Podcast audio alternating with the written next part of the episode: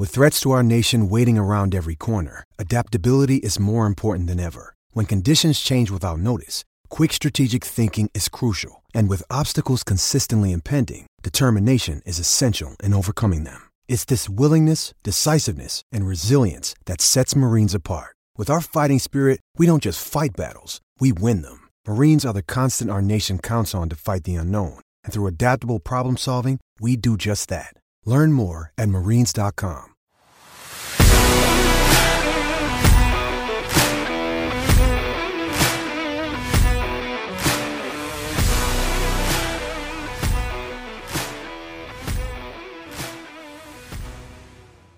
Hello and welcome in to another edition of the QB11 show. I am Doug Scott, joined as always by Andrew. QB11, how are you? I'm doing all right. How are you doing, Doug? I'm doing okay. You know, I got a full week of work starting in the morning. The Ducks lost. They're not going to the Pac 12 title game. They blew a 21 point lead. So, you know, it could be better, but I'm, I'm great. I'm ready to hit the week and hit this pod. Yeah, no, I, I was upset at the time of the game, but I'm uh, I'm over it now. So I'm ready to talk about it, move on.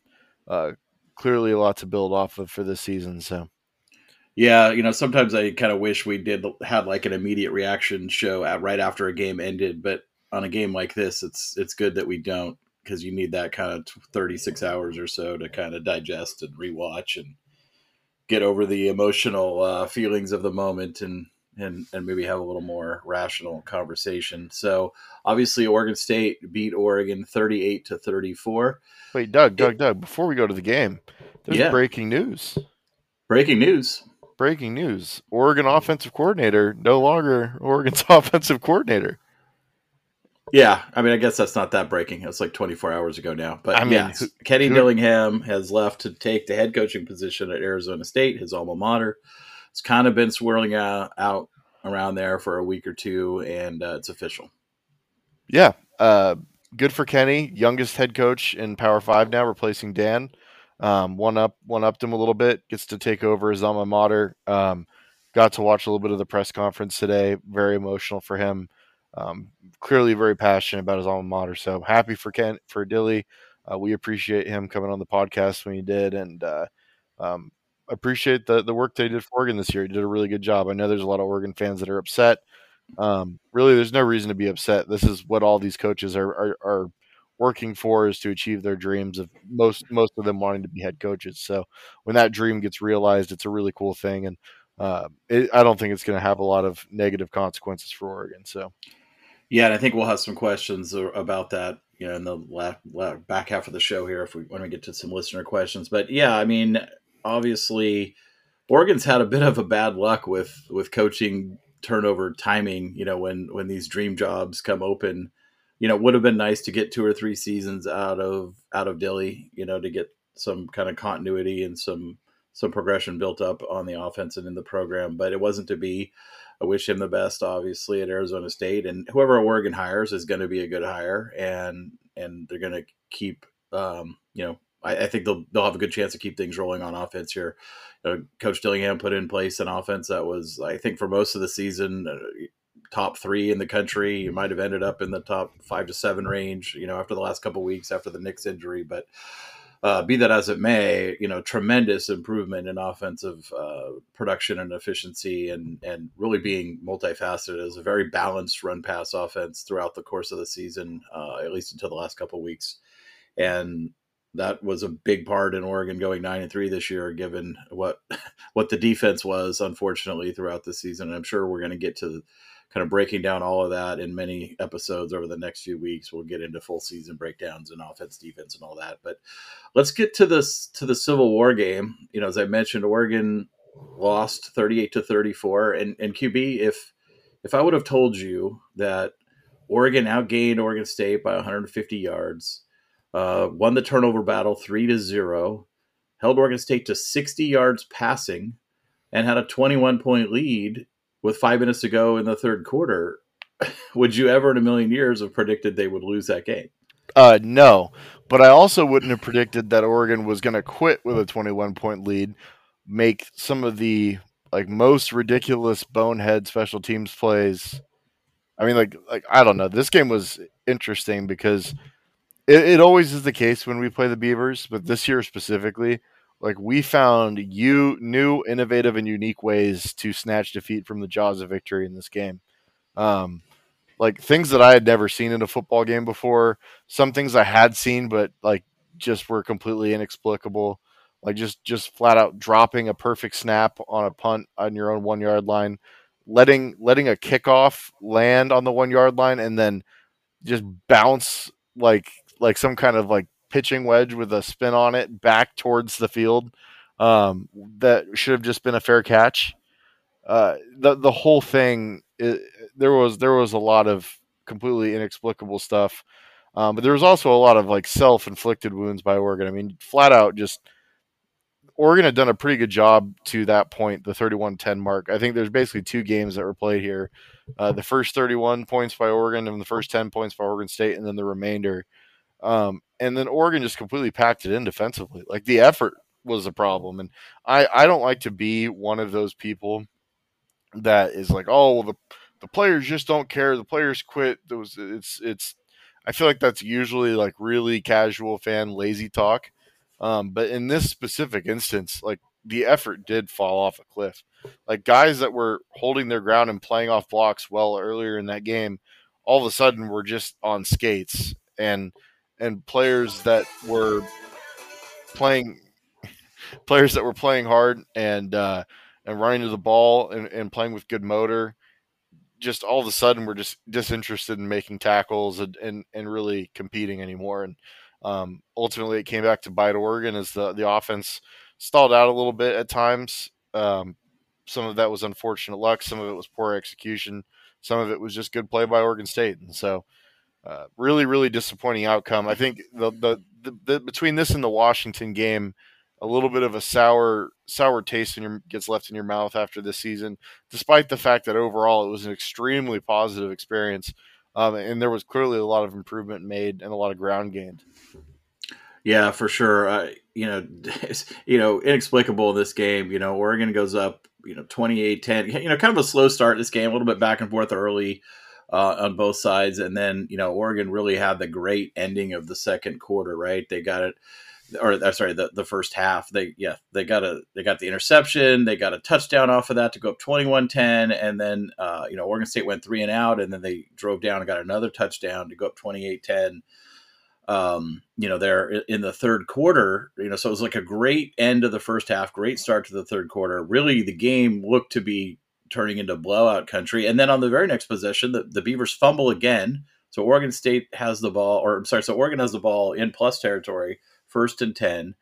And it just felt like, man, you go up 35 10, this game's over. And it just, it just felt like they kind of, I don't know, it just felt like they kind of like went through the motions a little bit on that drive. You know, it stalls out fourth, fourth and four. They kick the field goal, which was smart. Um, and then, you know, the Beavers at that point drove the whole field in four plays. So it's like, okay, you go up 31 10, you've built this 21 point lead, there's 20 minutes of game time left, and then you allow a, a team who has no passing attack at all to go 75 yards and four running plays and and score in less than two minutes. Yeah, you know, and then and then okay, I mean, and then uh, yeah, go ahead. B- before we move on from that, like credit to Jonathan Smith. Like I made a tweet in this game once. Once we went up thirty-one to ten. Like, all right, you have a, t- a one-dimensional team in a situation where they have to throw to get back in the game. Should be able to tee off on a quarterback that's not very mobile in the pass rush. Um, and Jonathan Smith, like, completely.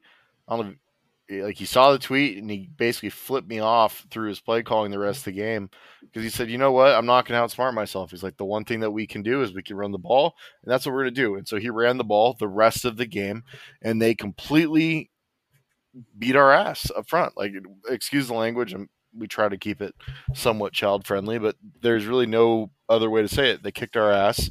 Um, they owned the line of scrimmage their running backs ran hard. They ran through arm tackles and, and poor angles, and um, we got exactly what we deserved. Like we just we we we decided the game was over, and there was time left. And in typical Beaver plucky fashion, they didn't quit, and so we lost the game. Um, so Yeah, I, I, you know, and then we okay, so they get that, and then then we go down and we get a you know a first and goal situation, and we take a shot at the end zone on first first down from the ten, and then we run inexplicably, we run out our jumbo package from the ten yard line, um, run it right into the line, you know, get one yard, essentially completely waste second down. Like it was a completely wasted down. That that play was never going to go for more than two or three yards. But what difference does it make if you're at third and goal from the seven or the nine or the? I mean, it's a wasted play. Well, it's just there, a wasted play. There's a substantial fall drop off in quality when we go to these extra O line sets. Like when it was the tight ends with just Conerly, it worked because those tight ends are good blockers, they're good athletes, and it gives us more flexibility. We went out there with Jones, Conerly, and Ope as three extra offensive linemen running. I mean, or really, really two extra offensive linemen running seven O line out there. Condensed the formations, allowed them to to just match personnel, put a bunch of big bodies in, and we didn't get nearly the same type of push. Like the the, the quality drop off from starters to second level guys, and this is something we'll address in the offseason, was not- notable. Like like Jones was getting beat across his face. We weren't getting nearly the push that you would expect, and so really you're just playing into Oregon State by doing that. I thought that that was a miscalculation by yeah. the offensive staff because we ran the ball really effectively out of 11 and 12 personnel. Yeah. And it was very reminiscent of the Washington State game in the first half, right? And then, so then on uh, uh, third and goal, we run it again. like, uh, you know, so it just felt like we just wasted two opportunities. I mean, I think if you got first and goal from the 10, like, you've got to, you got to make shots at the end zone. Well, right. And I also, the other thing here too is like they were hoping just a crease would appear, and like here's the deal: I saw some people complaining about Jordan James getting the carries. Like, I don't that. It's I have no that. problem with that. He ran he ran hard. He protects the ball, and he gets tons of yardage after contact. Like I don't have any problem with him being the ball carrier. I have more problems, and, and again, this is all like we have we have the benefit of hindsight, right? Like it didn't work, um, but I just have a problem with us like condensing the field and giving them the advantage um, I, I, I don't I don't know without a quarterback who's a viable threat to keep it and boot or run, uh, you're just putting yourself in a bad spot. Yeah, especially on that drive from the like I said, goal to go from the ten, right? Uh, you know, in the last drive of the game, it was from the five. You, it's a little bit more understandable why you would try to to go, you know, power there. Uh, you know, you would have liked to have maybe seen a play action out of it or something after the first couple of, of failed attempts and, instead of waiting until fourth down. But, uh, you know, then, eh, you know, so we kick a field goal. We're still up. We're still up 17 points, which is fine. And it's the fourth quarter. But then what happens?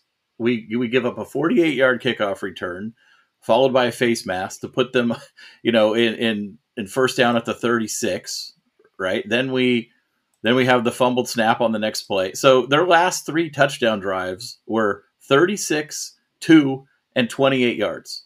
I mean, that's their last 21 points. They never had to go more than 36 yards in their yeah. last three possessions. Uh, you know, and and that, one of that's the fumble snap, which was a perfect snap, by the way. There was nothing wrong with that punt snap at all. It was hit him right in the breadbasket, right where it's supposed to be. Uh, the punter just uh, just botched it. And then you mentioned, you know, th- what's worse then is every time they score one of those touchdowns, two possessions in a row, we get the ball inside our own 10 because of just boneheaded mistakes uh, by the kick returning team, right? Like one time you bring it out of the end zone for no reason, and then you get a, a holding penalty on top of it. So you get it out to the 15, and then you get half the distance, so you're inside the 10, and then then the the weird non decision not to fair catch a ball in the field of play that you mentioned earlier. And all of a sudden now our next two drives when we really need to put something together, we're starting backed up in our own end zone. When those both of those should have been should have been coming from the 25 yard line. That's a huge difference. That's a 17, you know, 12 to 12 to 13 yard difference in starting field position and it changes your playbook. Yeah, it does. It's, again, specifically like I'm not this isn't an excuse but acknowledging that without Bo being a threat to use his legs at all, um, because he was a little bit more mobile in this game, but he was never going to run. Like he had the one scramble where he just kind of like 50% of it and then just went down. But in those situations, you don't have the ability to regain a numbers advantage with your quarterback's legs. you don't he doesn't have the ability to escape the pocket if there's a pressure breakdown or some kind of blitz.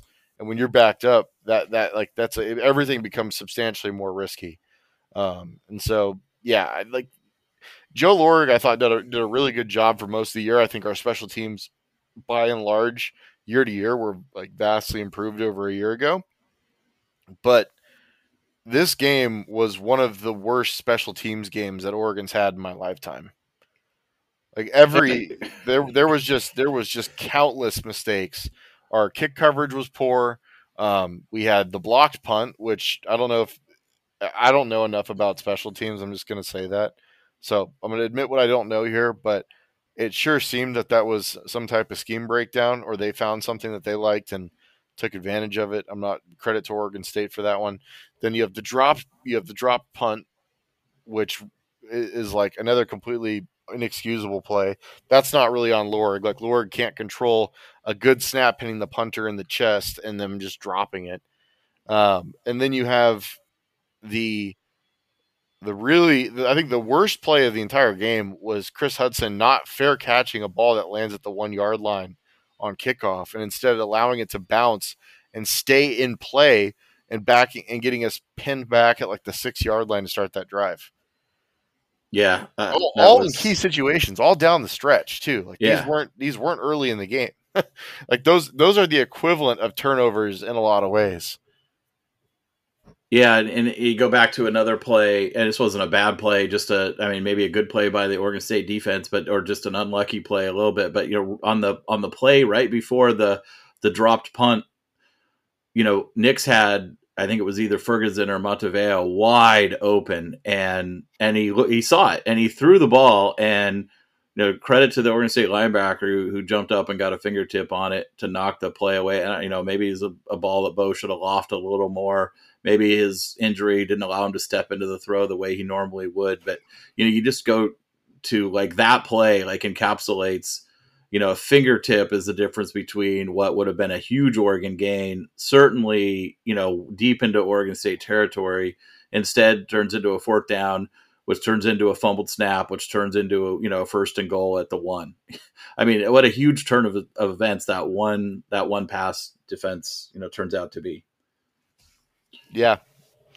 Yeah, I don't know this game. It a, yeah, it's a total it's a total team failure. All three phases, as you mentioned. You know, the the offense just couldn't couldn't finish the deal in the red zone multiple times. Um, you know, the the special teams had those six critical air six. When you talk about six special teams breakdowns in a single game, yeah, like normally it's one, right, or none.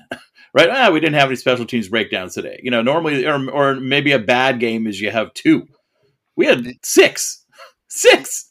Yeah, and then the defense, like I, I uh, it's it, I don't know how you can go the last twenty minutes of game time knowing everyone in the stadium, everyone on TV, everyone watching that game, knowing that Oregon State is not even going to do anything other than run the ball, and you can't stop it.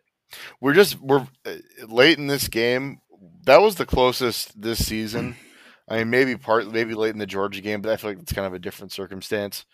But that was the closest I've felt to like the team, the vibe, the energy level felt just like the Utah games from last year. Yes. It was just like we got like the game got the game started to slip and instead of having a bunch of dogs who are going to go out there and make plays and scrap and fight for it, we just kind of slowly rolled over and gave it to them. The dogs we, were on the other side. We, we, got we got tight. We we got nervous. I'm not. I'm not. I don't, uh, again, I'm I'm guessing here, I'm projecting a little bit, but it, it just felt like the game got away from us, and we lost all confidence. Got tight, and just kind of hoped to to outlast them instead of trying to go make plays and win the damn game. And that yeah. that is really really frustrating because all year, again, since that Georgia game, that has not ever been a problem for this team. Against Utah, they didn't do that. Against UCLA, they didn't do that. Shoot, even in that Washington game, yeah, they didn't do that against Washington they either. They didn't yeah. do that either. So for that to come out in the last game, in a game where you're clearly the better team and had outplayed these guys for a large portion of this game, 75, 80% of the game, it, it, it just, ah, it's, it's disheartening. And I don't, I, I don't think it's a reflection and, and maybe maybe it's hopeful to not think it is. I don't think that this is a, a negative reflection of the head coach. I but I, I do think that there is some residual, whether it's because of how much of the personnel is, is still remaining, whether it's because of um, I don't really know what it is, but like the guys that I saw out there scrapping, clawing, and fighting and trying to make plays and continue to win the game were not the guys that had been around here for multiple years. Frankly, it was a lot of young guys. It was either true freshmen or guys that had transferred in. Guys like Bucky. Bucky was fighting for every damn yard on every carry. Noah Whittington was playing his ass off. Chase Cota was playing really, really hard. Troy Franklin was playing hard. Um, but I, I, was honestly really disappointed with the effort that that a lot of guys on defense played with in the front seven. I, I yeah, it, I, yeah, I, I, I really, I, I want to let me, let me finish this one thing, Doug, really quick. Like, I want to make sure too. Like, I, I am not the guy that is like, oh, let's just blame some random platitude like effort to to explain away getting your ass kicked. But th- for there to be such a such a dichotomy between the first three quarters of this game and the last quarter, and to watch the film on this game and just watch guys just get consumed by blocks and catch blocks and linebackers frankly just not run hard to the ball not really fight fight to get off blocks and make plays that that's just disappointing. Like i, I don't know. I, I that that that can't happen anymore next year. Like that has to be completely excised from this team. Yeah i, I totally agree. It felt uh, honestly it felt a little bit like you know, kind of like the 2016 thing, right? Where you had you had these guys that had been around that that kind of laid down, and and then you had guys like Troy Dye, um, you know, and Justin and some other younger players who who had the fight, right? And obviously, very different circumstance. Like where this team is a much better team than 2016, has a much better trajectory, a much better roster. But you know that one aspect, it it gave me some flashbacks to that feeling, right? And you know, one of the one of the criticisms you see people make about Oregon over the years, you know, is kind of this fair or not fair and i think it's mostly not fair but this like this idea like oh they're entitled they're soft you know they're they're when the chips get down they quit right and and i don't generally think i generally think a lot of that's fan bloviating but you know, at times you see some of that come out. And, you know, you look at Oregon State, right? They're down 21 points late in the third quarter. They had every reason to quit, and they didn't. And the and the team that the team that's 21 they were in the they were in the process of quitting and then Oregon decided to just gift them opportunities to get back in the game. Like we really did. Like they get that fumble, we go down there, we we execute offensively, we punch that in for a touchdown, they 100% were quitting. Yeah. But we just gave them opportunity after opportunity after opportunity and like like you said we like thoroughly outplayed them for the majority of the game but it doesn't matter if you outplay them for three quarters the game doesn't end in three quarters and then this has been somewhat a theme all year like there's been times this year where Oregon goes into the end of the third quarter like I think BYU is a perfect example of that they're up 38 to 3 and then the next play after the end of the third quarter we give up a big play for a touchdown it's like yeah can't like the the killer instinct has to be coached in. It's going to come with recruiting. It's going to come with talent acquisition and bringing in kids who just don't have that that like passive gene where they're just satisfied with the win. But it's also needs to be coached in and built into the culture. Like I don't I don't again I don't know what happened between 2020 and the end of 2020 21 and the Mario era, but I don't care. That that can't be a problem in, at the end of 2022 and it certainly can't be a problem in 2023 so that needs to get figured out whether it's by players on the team whether it's by the new players and, and certainly by the staff and the strength staff this offseason like that soft gene of just being okay with where you're at and and thinking that you guys can just stop playing and survive with the lead that you've built that's bullshit that can't continue yeah, I, I totally agree. Um, anything more you want to talk about with this game? No, oh, yeah, well, yes. There's a couple. There, there is some positive things I want to point out in this game. Like uh, credit to the offensive line, the starting offensive line. Those guys are all dealing with injuries, every single one of them, and they all played hard.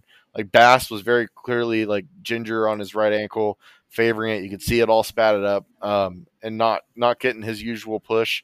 But he's out there toughing it out, gritting it out, and that's I respect. I have a ton of respect for that entire upperclassmen group of offensive linemen. Um, just the toughness that they've played with all year. That group deserves all the flowers in the world. Um, the and the other one is Troy Franklin and Chase Cota. Like Franklin was just eating those corners alive all game. Um, and in hindsight, again, this is with the benefit of hindsight. I think that down the stretch there, near the goal in the red zone, we would have been better off just giving him three or four opportunities um, because those guys couldn't cover him, and that much was clear. Like Troy Franklin is a full blown dominant receiver now. He's the best receiver out of Oregon in my lifetime, um, and I'm really excited to see what he can do next year uh, and going forward. And Chase Cota came back from a from a really tough knee injury um, and made one of the best catches I've ever seen by an Oregon receiver, and just played his ass off, played super hard. Um, really, really proud of him, and uh, I think a lot of Oregon fans, myself included, maybe discounted what his skill set was coming into the year. Uh, he was a fantastic addition to this team, and I do think that his toughness and the way that he embodied what Oregon football is uh, was really cool to see. And I'm glad that he got to come and have his his going away season at Oregon like he did and perform the way he did. So uh, those two guys definitely deserve a shout out. Yeah, Troy finished with eight catches for 78 yards, and that that touchdown I mean, like you said, that was a that was a play where we were goal to go from you know seven eight yards out, right? So similar to we the positions we were in later in the game, and I mean, he just made that you know kind of quick slant play look easy. I mean, he broke that guy at that corner off and and caught the easiest eight yard touchdown pass you'll ever see. And uh, you know, one of my criticisms all season really with our kind of deep red zone play calling is that we we really rarely ever threw the ball to the end zone.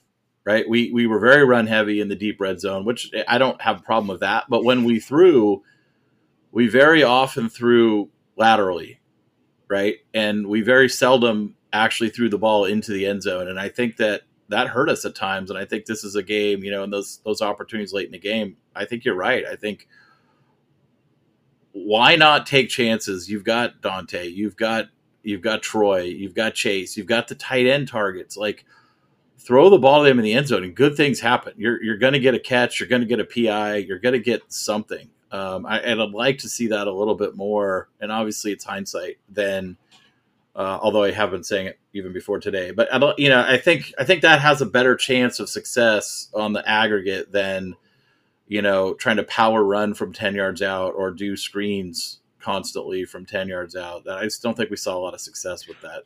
Yeah, and I, I'm not like it's it's going to be super easy to scapegoat Dilly, and I think a lot of people, a lot of Oregon fans are going to do that, given that he's now no longer with the program, and so it's easy to just wash your hands of it and move on. But I, I also think, and I genuinely believe this, that having having to play with a quarterback who's so limited mobility wise, um, probably changes your approach there in a lot of ways. So, because all year, one of our biggest weapons in the red zone, I mean, at one point, Nix was leading the country in red zone touchdowns as, as a runner, um, has been the ability to steal an extra body from the box with, with Nix as a runner, incorporate him in the run game, get him on the edge. And we weren't able to do that. And even that last play, like that last play we ran, um, that that's designed to be a sprint out. And I think that if Bo's healthy, like I'm not saying that the outcome is different, but it there's an an added dimension to that concept that doesn't exist with him in his current health. Yeah, that's fair. That's fair. Um, all right. Any other points on this one? No, uh, just again, give give credit to the Beavers. Like they they they wanted it more. Like really, they did. Um, hell of a running back, really well coached offensive line. I think Jim Michalczik is one of the underrated coaches in this league. So, uh, good job for the Beavers in this game. Yeah, for sure. All right, so let's move on. Um, picks this week. We fared a little bit better than the Ducks did. Uh, QB, uh, you went seven and six on the week, and I came in at nine and four this week. I think this might have been my best week overall yet this season. So Damn. I was five and two in the in the Pac-12 games, and four and three. Uh, sorry, four and two in the national games. So well done, Doug. Yeah, I, I feel pretty good about that one. Although I am still behind you. Uh, you are at 66 and 59 on the season, and I am at 62 and 63. So I've caught up a little bit, but you're gonna know. Finish above 500. I'm one short right now. So yeah, if I can pick the the games next week right, then we'll be there. Yeah. Um, also, want to point out this is a this is a big win, and honestly, if I would have really believed in it more myself, I think I would have been better off this season. The Colorado principle, which is going to be retired now, um, as they're going to look to hire a new head coach. They were two and ten against the spread. So if we bet against Colorado, uh, whoever's playing them to cover, you won ten times and lost twice this year. So uh, good year for the Colorado principle. Um, sad to see it die. Maybe we'll have another team next year uh, what, as we start to preview teams and, and look look forward. Yeah, we'll see if there's a new principle from a new team for next year. But yeah, uh, that was insane, especially considering the size of the line. Right? like a lot of teams, a lot of teams do bad against the spread every year, right? But to be two and ten against spreads that are routinely in the thirty plus range in conference play is another kind of special altogether. Yeah, and amid some some completely outrageous like like hot hot uh, hot take pieces from Canzano today, including some like rage pieces for about some bo- booster who lost money on a on a suite. It's like, yeah, that same booster I'm sure is the one that fed you the Wilcox BS last year, and Wilcox is the only one that couldn't beat the Cal Prince or the Colorado Principle. You freaking lost heads up against those guys. So, yeah, I'm I'm sick of hearing about how Wilcox would have we wouldn't have lost against Oregon State with Wilcox. Are you kidding me? We uh, would have been six and six with Wilcox.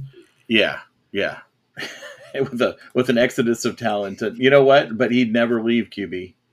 Yeah, we could be mediocre we forever. Exactly, exactly. That'd be fantastic. What, so yeah, let's get to these games. Um, you mentioned the Colorado one. They got their doors blown off by Utah, sixty-three to twenty-one. I think it was it was even worse than that. They put up twenty-one in the second half probably against Utah's third team. So Utah punches their ticket to the Pac 12 title game by virtue of Oregon's loss to Oregon State. So they'll be back in Vegas. Uh, I think this is their fourth Pac 12 title game appearance in the last five seasons.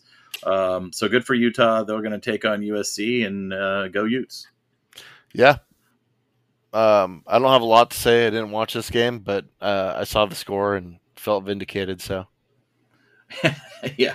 Um, USC, we'll talk about them. They took care of business at home against Notre Dame, 38-27. Caleb Williams is definitely the the front runner now for the Heisman. I think he's been trending in that direction the last couple weeks, but he might have put a bow on it in this game. No, he he is absurd. Like his his talent is just like he he has some of the best burst and explosiveness for a quarterback I've ever seen. Like he's right up there with like he's like a, a shelf below Vic and and Lamar Jackson. Um, but he has just disgusting arm talent. Like he has this this innate feel for an escapability from the pocket, and then he can just throw absolute missiles off platform. Um, yeah, he is he is scary, and the fact that he has to come back for another year of college football uh, doesn't bode well for the conference.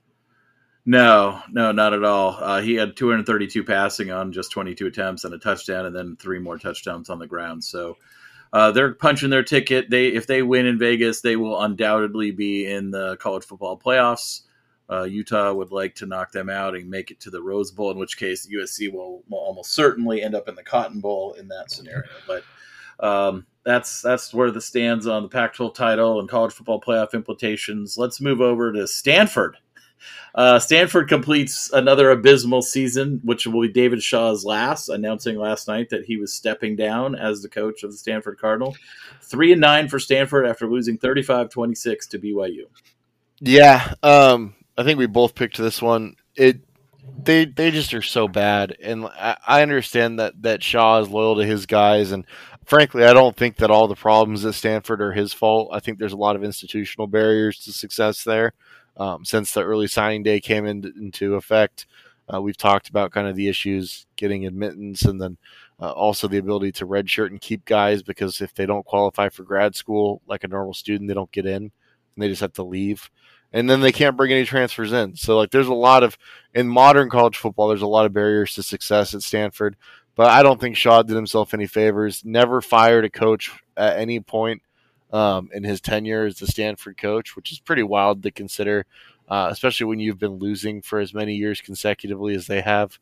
Uh, but t- sad to see him go. Uh, I feel like he was a good spokesperson for for college football at times, and I think he's a, a good guy and, and, clearly a pretty accomplished coach. So um, I think he'll do a good job at the NFL Network or where, whatever he decides to do.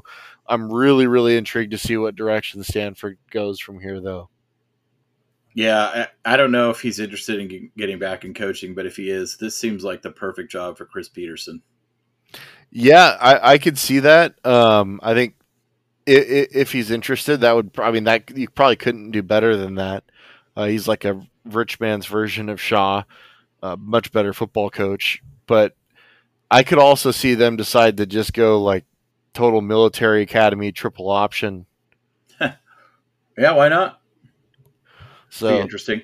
yeah, I don't, I don't know. I mean, what's their? I don't know what their commitment level is. I mean, they really they need to figure out a way to keep guys in the program um, that are fifth year guys because that's what care. that's the kind of yeah. If they actually care, I mean, that's that's a question. So we'll find out. Well, rivalry weekend in the Pac-12 did not disappoint. In in addition to the uh, Civil War game we talked about, the Territorial Cup was was another good one. 38-35, Arizona wins at home to finish five and seven, just missing the bowl game uh, opportunity there. They took the Territorial Cup. I think their first win in six seasons over Arizona State, uh, who will obviously hire Kenny Dillingham and retool for next year. But uh, Wildcats, you know, finished strong this season after one win last year, one maybe one the year before. So five and seven for Arizona this year. Yeah, really, really good. Uh, really good season for Arizona. It's kind of weird to say that after a losing season, but just they they got they when you consider the team that they were in 2021 to the team that they ended as in 2022, they improved more than I mean, obviously USC improved more, but other than USC, um, oh man, probably Washington. Okay, so maybe they didn't improve more than anybody else, uh, but they they did get a lot better. Um, and for a program that has been in the dumps as long as Arizona has, I think you got to be really really happy with that. And I think it kind of sets them up now with a pretty young team with quite a bit of talent as a team that has a shot to to really compete um, for a bowl game next year. Absolutely, I think the different you could different thing you could say about USC and Washington is even though those teams you know improved by seven and six games respectively. I'm sorry, seven yeah seven and six games respectively in the win loss column. Neither of those teams were four win talented teams last year, right? I mean, it was a combination no. of right. So whereas Arizona absolutely was a talent deficient team a year ago so in some ways, you know, maybe it's just as impressive or more so. I mean, you know, USC and Washington's like natural talent level would be in the seven to eight plus, you know, win range with a average coaching. So whatever, but yeah, no, I, I, I see what you're saying, and I don't disagree. But regardless, Jedd Fisch has done a really good job there. Um, the Territorial Cup is going to be really fun now with him and, and Kenny uh, down down in Arizona. So that's going to be competitive. Um, that second tier of Arizona talent is going to be uh, quite the brawl between those two. So it should be fun. Some good recruiting battles. Yeah, Cal was game uh, at home against UCLA for a while, and but they ended, UCLA won the game 35-28. Cal kept it close as long as they could, but DTR and Chip go out nine and three on the season. Not it was a disappointing season for UCLA in the sense that I think they had their sights set on on a little bit higher this year with kind of everybody coming back. They wanted a Pac-12 title run, and of course the way they started the season. But uh, you know the Arizona loss just really derailed them a few weeks back, and and they they finished up nine and three. They're they're going to be you know probably in the probably in the Las Vegas Bowl would be my guess. Potentially the Holiday Bowl, one of those two. Uh, Oregon will be the uh, in the other.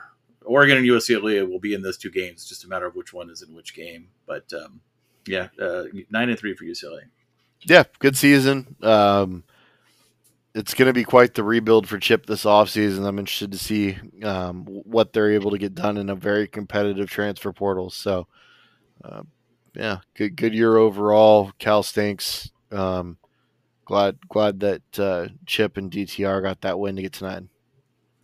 Yeah, so Apple Cup uh, did not disappoint. Washington at Washington State, 7:30 kickoff last night. This game you know, in a roundabout way, determined whether Oregon or Utah was going to face USC in the Pac-12 title game, and Washington's win put Utah in. It was a close game. It was a shootout for a while. It, it ended up being 51-33, but the game was was pretty much closer to that score. Washington kind of piled on some points in the fourth quarter and ran away with it.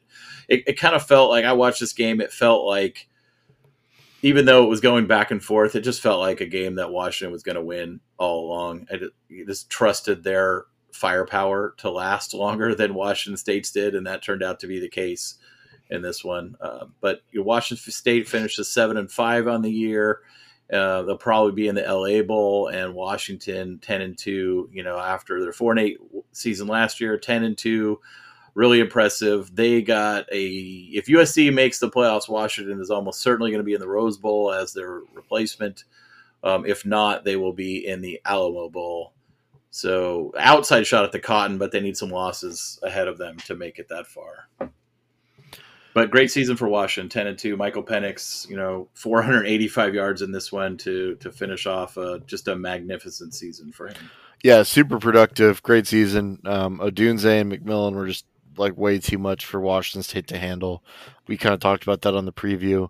Um, Cam Ward was a like a kind of an interesting case study this year.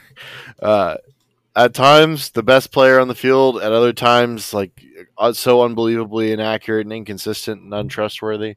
Uh, I I think that this UC this Washington State team, uh, a lot of people are going to look at this they're going to see that Cam Ward is done. This was his last year of eligibility. They're going to downgrade Washington State.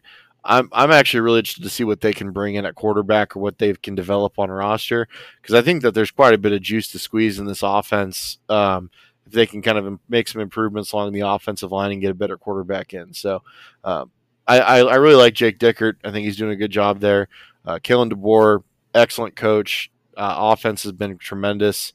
I'm sure that Washington, uh, like Oregon, is looking forward to an opportunity to improve their defense this offseason.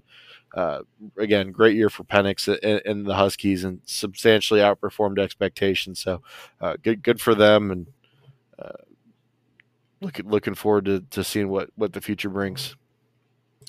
All right, let's move over to the national games. Let's start with uh, Baylor at Texas. So Texas won this game uh, I think by 11. So we both picked them to win as well. And it's uh, they did not end up making it to the Big 12 title game though, as they needed some help. They needed a Kansas State loss and they didn't get it. So it'll be Kansas State versus TCU for the Big 12 title. But um, Texas ends the year eight and four, which I think is a pretty disappointing season for them considering what they thought they were going to be coming into this year.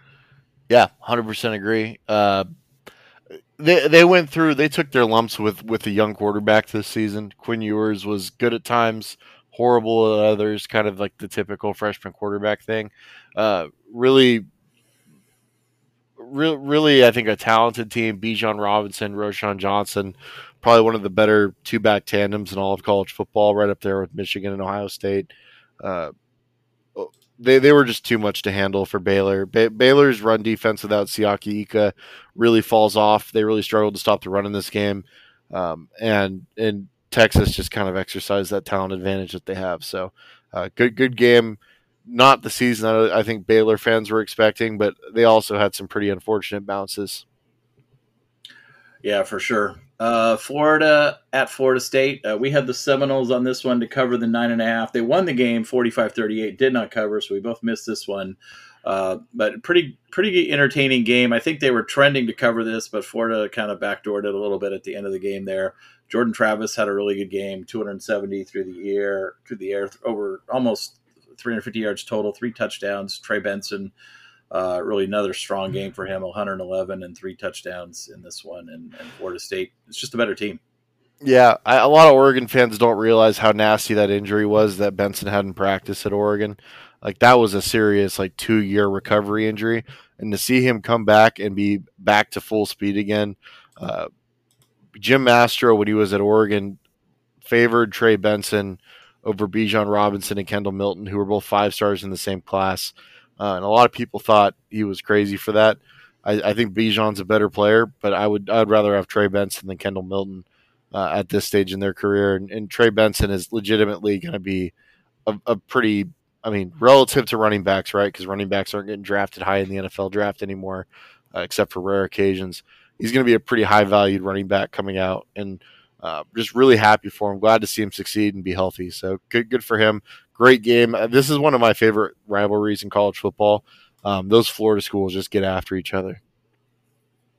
Yeah, Trey, 965 yards and nine touchdowns on the year, almost seven yards per carry. So, really productive season for him. Um, some other former Ducks in this game, Mycah Pittman finishes the year with 29 catches and three touchdowns. Uh, former Duck commit, but former Arizona State car, uh, Arizona State Sun Devil Johnny Wilson, 695 yards and five touchdowns on the on the year for him. So, you know, for for Duck fans who kind of look at that stuff, that you know, there's a lot of a lot of connections on this team and some some success there. Yeah, yeah, and uh, like Jordan Travis too, uh, a really good story. Like someone that really was more of an athlete coming in and has be, has really developed um, through the tutelage of, of Dillingham and Norvell into one of the better quarterbacks in college football this year. Like especially running his system, running that offense, he was tremendous in this game, um, and and just overall like good for Florida State. They, that's a really proud uh, traditional program that Jimbo Fisher left in the absolute dumps. Uh, it's taken a while and it's taken a couple coaches to get it figured out, but it seems that they're starting to turn the corner and kind of become that great Florida State program again. Yep. Uh, Alabama, Auburn, Iron Bowl. No, no real contest here. 49-27. Crimson Tide uh, beat the spread by half a point, so we'll take that one. Bryce Young kind of got back on track. 343, three touchdowns. Alabama's probably going to end up in the Sugar Bowl now with LSU having gotten knocked off by uh, Texas A&M yesterday. So, um, yeah, so Sugar Bowl is a, a, disappointment for them, but it's still a pretty good place to be. Yeah, absolutely. Not a really competitive game. Bam is just a much better team. Yeah, let's see. We got uh, the Egg Bowl, Mississippi State and Ole Miss. This one was on Thanksgiving. Was actually made made my Thanksgiving because I don't really watch the NFL. So the fact I was able to sit at my in law's house and watch college football, and actually what was a really entertaining college football game, made my day much much better. Uh, Mississippi State goes into Oxford, pulls off the the upset twenty four to twenty two. Both teams end up eight and four on the season and four and four in the conference. So it's about what we expected from an Egg Bowl and from those two teams.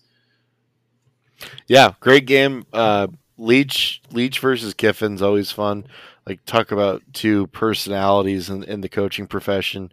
Uh, Lane Kiffin, there's a lot of a lot of rumors about him going to Auburn.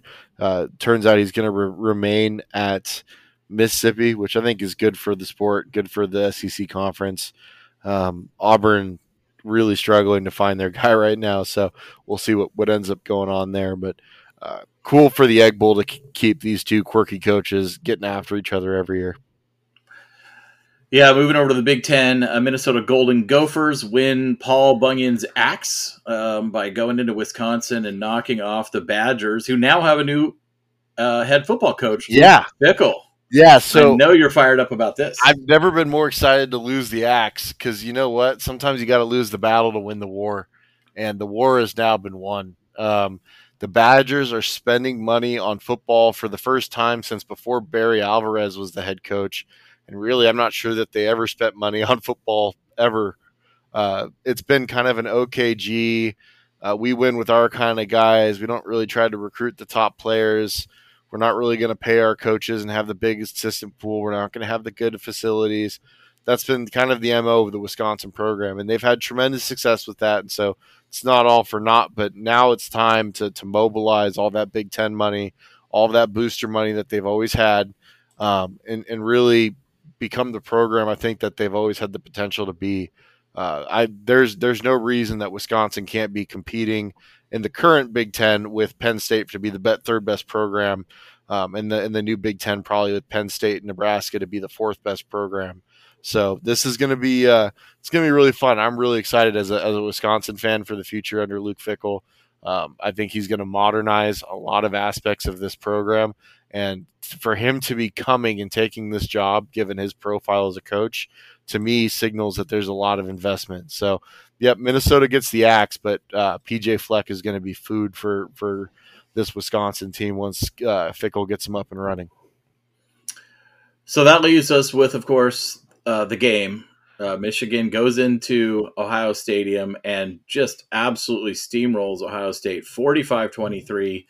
Um, you know, pretty dominant win against the Buckeyes. I we both picked Michigan, you know, to cover the seven and a half point uh, spread there. I don't think we necessarily thought they would win, but we thought that we didn't we didn't like Ohio State by a touchdown or more, and and Michigan just rolled up on them. 530 30 yards of offense, 250 on the ground.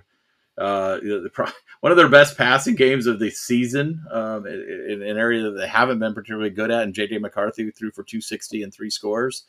And uh, you know, credit to Michigan. They they've won two in a row in this series now, and and Ryan Day is I think the first Ohio State coach to lose two straight to to Michigan in quite some time. Yes, I've got a couple things. Like coming into the season, I was pretty optimistic and bullish. I believe you were too on Michigan as long as they made the change to JJ McCarthy. And I think we like in saying that, I expected that their passing game would improve by having McCarthy, and it really hadn't for the most part this year. It was kind of the same old Michigan offense. There was a lot of inconsistency, rumors of a shoulder injury. Who knows what the real problem was, but they weren't really hitting the deep shots. Um, and then in this game, it kind of the, the light bulb flickered a little bit, and we got to see what it looks like when um, JJ McCarthy is playing up to his really really high skill ceiling, um, and and and how it elevated the Michigan offense. I mean, Michigan was without Blake Corum, who's a legitimate Heisman contender at running back, one of the three or four best backs in all of college football. Donovan Edwards, the backup, who's an extremely talented player in his own right, was play, excuse me, playing with a club, uh, broken hand, and he and one of his best aspects is that he could essentially play receiver, and he'd probably be their best receiver if he did. Um, so really removing the ability to throw him the ball, which had been a big part of their offense. To see Michigan with down two really major cogs in their offense, or at least not have them at 100%, just absolutely kick the crap out of Ohio State and physically dominate them and break their will over the course of four quarters. Like I, I thought that that was a one-off last year in the way that it happened, and now I, I, I really think that there is some like cultural softness in this Ohio State program that they have to get figured out, or else Ryan Day is not going to get a whole lot more time. Yeah, yeah, you're not going to get get away uh, with losing losing uh, to Michigan for for too many more years before you get shown the door. I don't care, you know, what other kind of things you've done. That's that's a, a big deal up there. So I, I, kind of agree with you. I mean, if you you go back to last year, right? You, you, I mean, the way Oregon was able to run the ball on them, the way Michigan was able to run the ball on them. I think some other teams throughout last season uh, just dominate their line. And you know, you kind of thought, okay, they changed their personnel, they were going to make some improvements, make some changes this year, and they would be past that. But it doesn't look like it. It doesn't look like it. No, it doesn't. I think they improved in a lot of ways defensively. Um, but the I don't know, they kind of pulled an Oregon late in this game. Like things started to go against them. They got tight and they kind of rolled over and let Michigan take it. And uh, I don't know. I Urban Meyer teams didn't do that at Ohio State. They really didn't. Um, no. So uh, it's going to be interesting to see. I don't think that he's going to get fired this year. No, no. But if if they lose to them again next year, he absolutely will get fired because there there there are three goals at Ohio State: beat Michigan, win the Big Ten, and win a national title. And if you're consistently failing to achieve even one of those three, then you, are not going to let last at Ohio State. They have too much money. It's too much of a brand powerhouse. Um, that they, they have so many advantages that that that kind of like you could go 11 and 1 every year and lose to Michigan you're going to get your ass canned so yeah it'll be interesting to see what happens I mean they they still got a shot to make the playoffs if if USC or, or maybe TCU lose uh, the conference title game, but uh, I don't think they deserve it. Um, you know, they're 11 and 1, but they haven't exactly beaten a lot of good teams. So I think what Penn State's their best win. Um, yeah, I mean, it would have to be Notre Dame, maybe, I guess one of those yeah. two. But I mean, Penn State's better than Notre Dame. It falls off pretty quickly after those two, though, and I, I don't think a I don't think a non-division champion who's not playing in their in their conference title game, you know, should should be able to back their way into the playoffs unless they have an insane an insanely good schedule. So we'll see what happens. I, I don't expect that to to work out for them anyway. In anyway, but we'll see. and we'll talk about all the conference title games and preview all those and all the playoff possibilities and bowl games on our on our Thursday show. When, along with our listener questions, we'll hold those over. I know we're coming up on time, so we'll hold those over for Thursday as well. That'll give us a, a nice full episode on Thursday. But we should finish off this one with our, uh, I guess, final Pac-12 power rankings. Yeah, I mean, over the year, you can assume that we'll flip the top two depending on who wins. Yeah. Uh, for me, the top two are the two teams in the Pac-12 title. I'm gonna we're gonna go in reverse order here for me. Uh. I got USC one, Utah two. Me as well. Pretty self-explanatory there. Uh, I got Washington three. I also have Washington at three. I've got Oregon at four. I also have Oregon at four. UCLA five. I have Oregon State at five. That's fair. I can see that. They didn't play each other, so it's kind of tough. Um, main reason I got UCLA is I think the Washington win is better than oh no.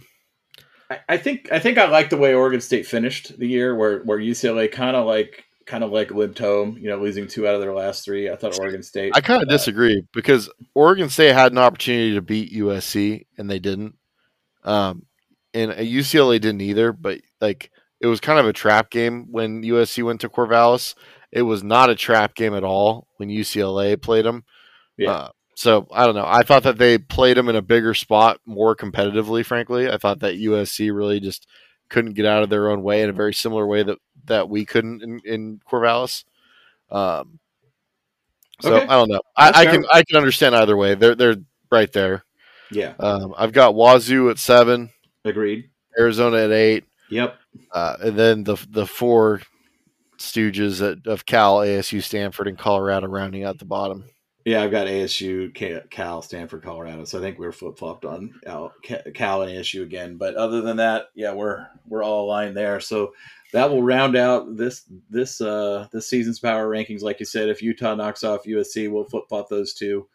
Um, yeah, yeah. I overall uh, strong season.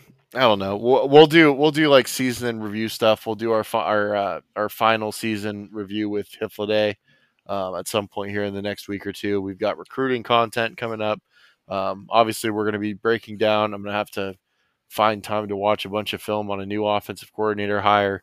Uh, lot lot of stuff here coming on the pod, so we're definitely going to keep uh, the two episode a week tempo here. I would think to, through signing day. Yeah. Um, and then we'll, we'll we'll reevaluate and kind of see where things are at. But with the with the transfer portal opening on December fifth, um, conference championship weekend coming up.